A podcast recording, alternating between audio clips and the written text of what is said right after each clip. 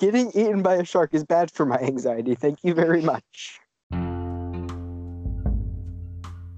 Before we start the show, we want to let you know that this episode contains discussion of mental health issues that could have negative effects on some listeners. If you need more information, check the show notes for details. Remember, we're not experts, just two teenagers talking about other people's experiences. If you need advice or support, you should talk to a trusted friend or adult. This podcast is not a replacement for professional support. If you don't feel comfortable talking to someone you know, we have a variety of hotlines and other resources on our website, and you can always reach out to us directly using the contact information in the show notes if you don't know where to start. In addition, please remember that Benjamin and I are two of many people who care about your well being. Well, we try to ensure that everything we say during the show reflects this. We're only human, and what we say sometimes sounds different from what we mean. If you feel like something we say in this episode could have negative impacts, please reach out using the contact information in the show notes, and we'll do our best to correct our mistake. Now, here's the show.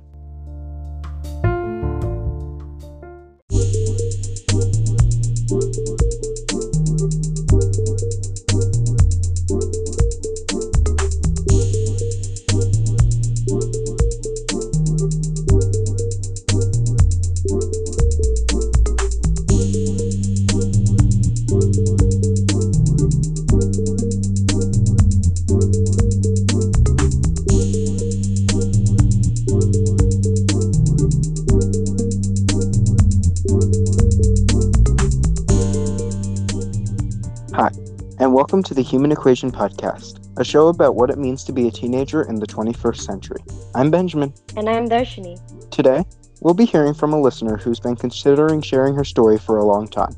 She's going to be talking about her experience with anxiety and ADHD. Erin, take it away.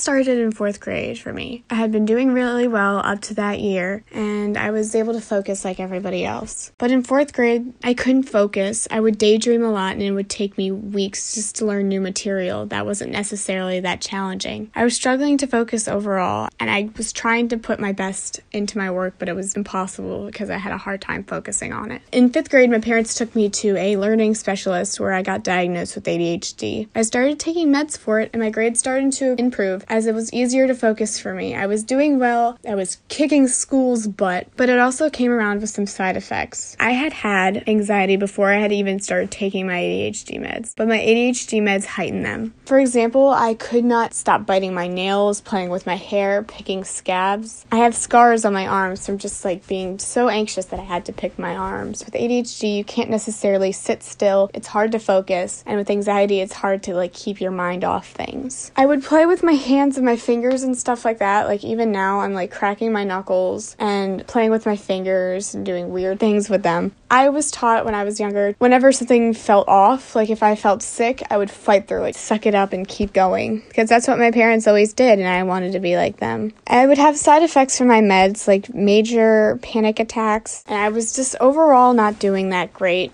But I kept going, and my grades were doing well. This continued all the way up until ninth grade. Ninth grade, I was doing the exact same thing I had done in middle school, but it hadn't seemed to be working, and I was just working and working and working. And as I was doing that, I would start panicking more and more and more. My panic attacks started to come every single day or once a week. My amount of panic attacks had increased all the way from sixth grade to ninth grade. During that time in ninth grade, I was struggling a lot. I was actually trying to get help for my anxiety and such, and I had quit swimming. Swimming was a huge thing for me. I had been doing it ever since fifth grade. It was a year round commitment. I would be swimming six days a week. My grades were slipping, but I kept fighting and I would pull all nighters. I started to not act like myself. I felt like I was putting on a fake smile every day. I was at school. I was comforting my friends, even though I wasn't necessarily feeling okay. But this year, my 10th grade year, I decided I can't help others if I can't help myself. So, with the help of a therapist, my parents, and my family and friends, I was able to get my mental health together. And I'm still on my journey currently, but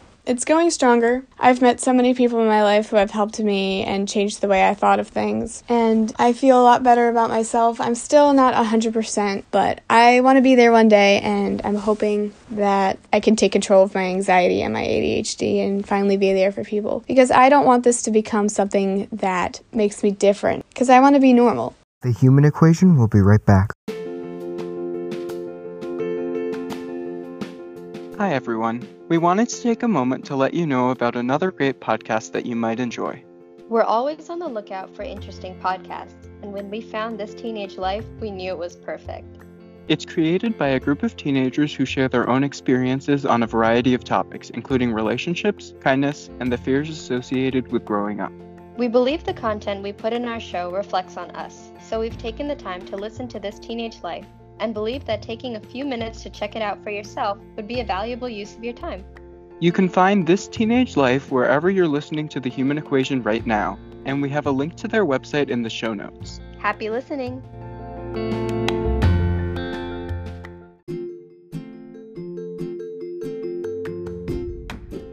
Hi guys, it's Darshini. Before the journal discussion segment, I wanted to take a moment to thank you for taking the time to listen. If you like the show, we'd appreciate it if you shared it with some friends and maybe even on social media. Additionally, you can follow us on Instagram for the latest updates and more. There's more information in the show notes. And now, back to the show. So, I just wanted to start by addressing the concept of normal because Erin isn't the first person who has mentioned the idea of wanting to be normal. And I just wanted to point out that we decide what normal is based on what normal is to us. Like, normal is a very cultural thing, and natural variation is normal mental illness, mental health, it's all normal. A changing status of your mental health is completely normal. And it's existed for a long time, right? In all these different places under all these different names, it exists, and that's completely normal. And I'd also like to mention the difference between normal and typical. Typical is what is in accordance to your behavior, something that happens often and isn't a surprise, whereas normal is something that's regular and not out of the ordinary. Struggling with your mental health at times is normal. You feeling that you're acting in a way that isn't typical of you that's different. And when you feel that you aren't acting in a way that is typical of you, or you notice that someone else that you know is not acting in a way that is typical of them, that is a moment when you have to realize you have to talk to them or like you need to get help. But I just want to make it clear that this occurrence is normal. Right, and I don't feel like normalcy is a good goal because I know a lot of people who I wouldn't necessarily describe as normal or average, but I'd much rather they continue to be them than try to be normal. We want to continue to be ourselves and we shouldn't strive to be like we perceive other people to be because that's another issue that comes into play. Everything we think is normal is an issue of perception, not of reality because we only see a small segment of other people's lives, especially when it comes to things like social media. So, what we consider normal often is the edited, filtered version of other people's lives that we interact with. Because often people don't share the harsher portions of their life that they don't feel comfortable with. I think it would be good to talk about why there is a stigma behind mental illnesses in the first place. And I think there's a couple of different reasons for it. But one of them is definitely a lack of knowledge and a negative attitude towards it. I think some people might see it as that particular person's fault and something that they should be able to easily fix, and it's not. And I know that kind of thinking is prevalent in different cultures. As a person who's Indian, I can definitely say that is an issue within Indian culture. Like, I've heard people, like parents and stuff, say, like, that kind of stuff, it doesn't happen in our culture, which doesn't make any sense. Let me tell you, it is not based in like science or anything. And other people saying, like, it's a scam, like, doctors are behind your money. And then there is a commonality, like, kind of a strong belief or thinking. I don't know if it's just in my family, it's common in a lot of Indian families or just outside of Indian culture as well. Just the idea of, like, what will other people say or, like, what will other people think?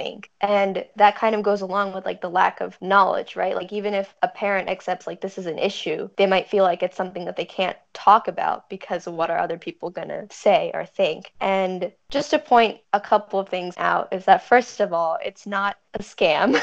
it's real and it's not something that really goes away on its own or can be super easily fixed like a character flaw or something. And the other thing is if you're constantly thinking about what other people are going to say about your life, you're not really living it. And so your health is something that is so important and regardless of what people think, it's something that you need to take care of and take charge of.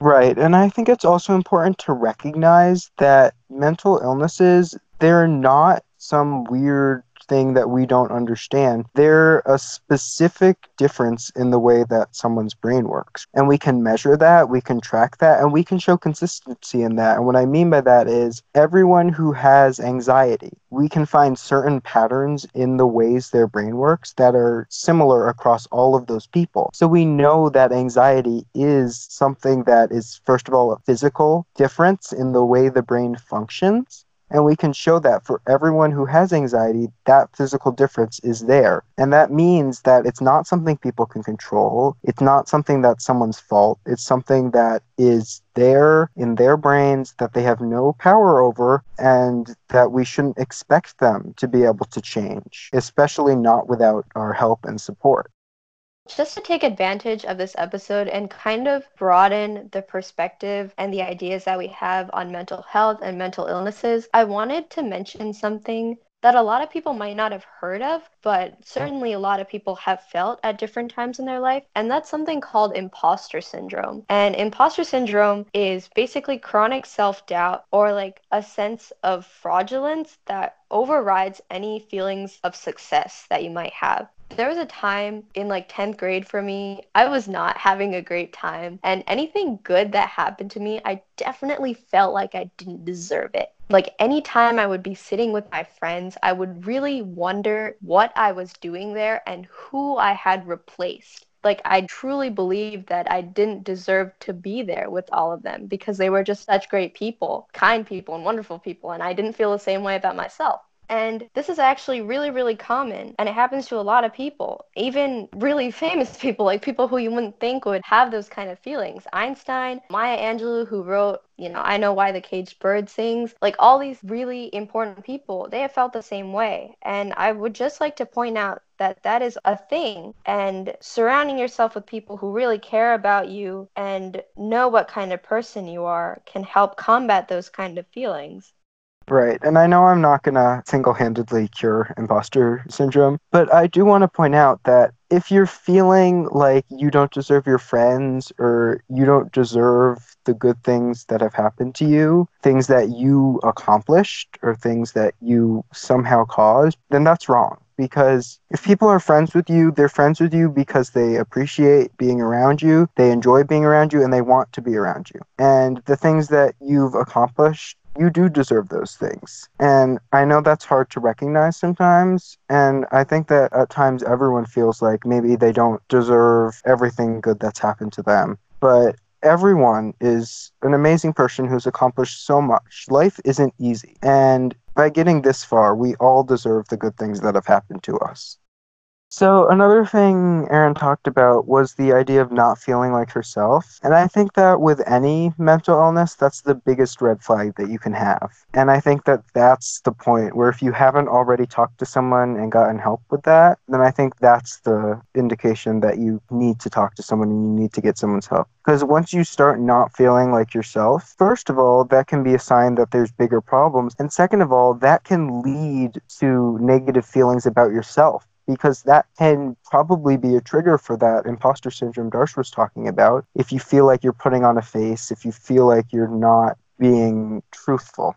I'd like to go back to a part in Erin's story where she was talking about quitting swimming. Seeing another friend quitting something or not paying as much attention to something that they previously really enjoyed that's definitely a red flag as well. And I'd also like to say on the flip side, while Erin ended up giving up swimming entirely for some time, it's always okay to cut back on something that you previously were really passionate about for sake of maintaining your mental health if that makes sense. If there are a lot of things on your plate and you care about all of them, but you can definitely afford to get rid of something, go ahead and do it because you need to put yourself first sometimes. And I know it's definitely hard for a lot of people, especially for me if I'm working on something with a lot of people and I just can't seem to find the balance that I need to find. It's okay to put yourself first and step back for a while, whether it's from something that you're doing on your own or something with other people. I also want to touch on something that I know I struggle with and Darsh yells at me a lot about, but Erin really said it well. You can't help others if you're not helping yourself. And I think that's something that's important to remember, right? No one's above this stuff, no one's immune to mental health issues. And you really do have to, when you're helping other people, you need to be aware of what's going on with you because otherwise you just can't help other people. You need to make sure that you're okay before you can help other people be okay. That's it for this episode. Before we go, we wanted to remind you to send us your stories about teenage life. They can be related to mental health, but they don't have to be. We're particularly interested in technology and social media, but you can share anything. We also need your feedback so that we can keep improving the show. Reach out using the contact information in the show notes and tell us your thoughts. Thanks so much for listening. We'll be back soon. Until then, stay human.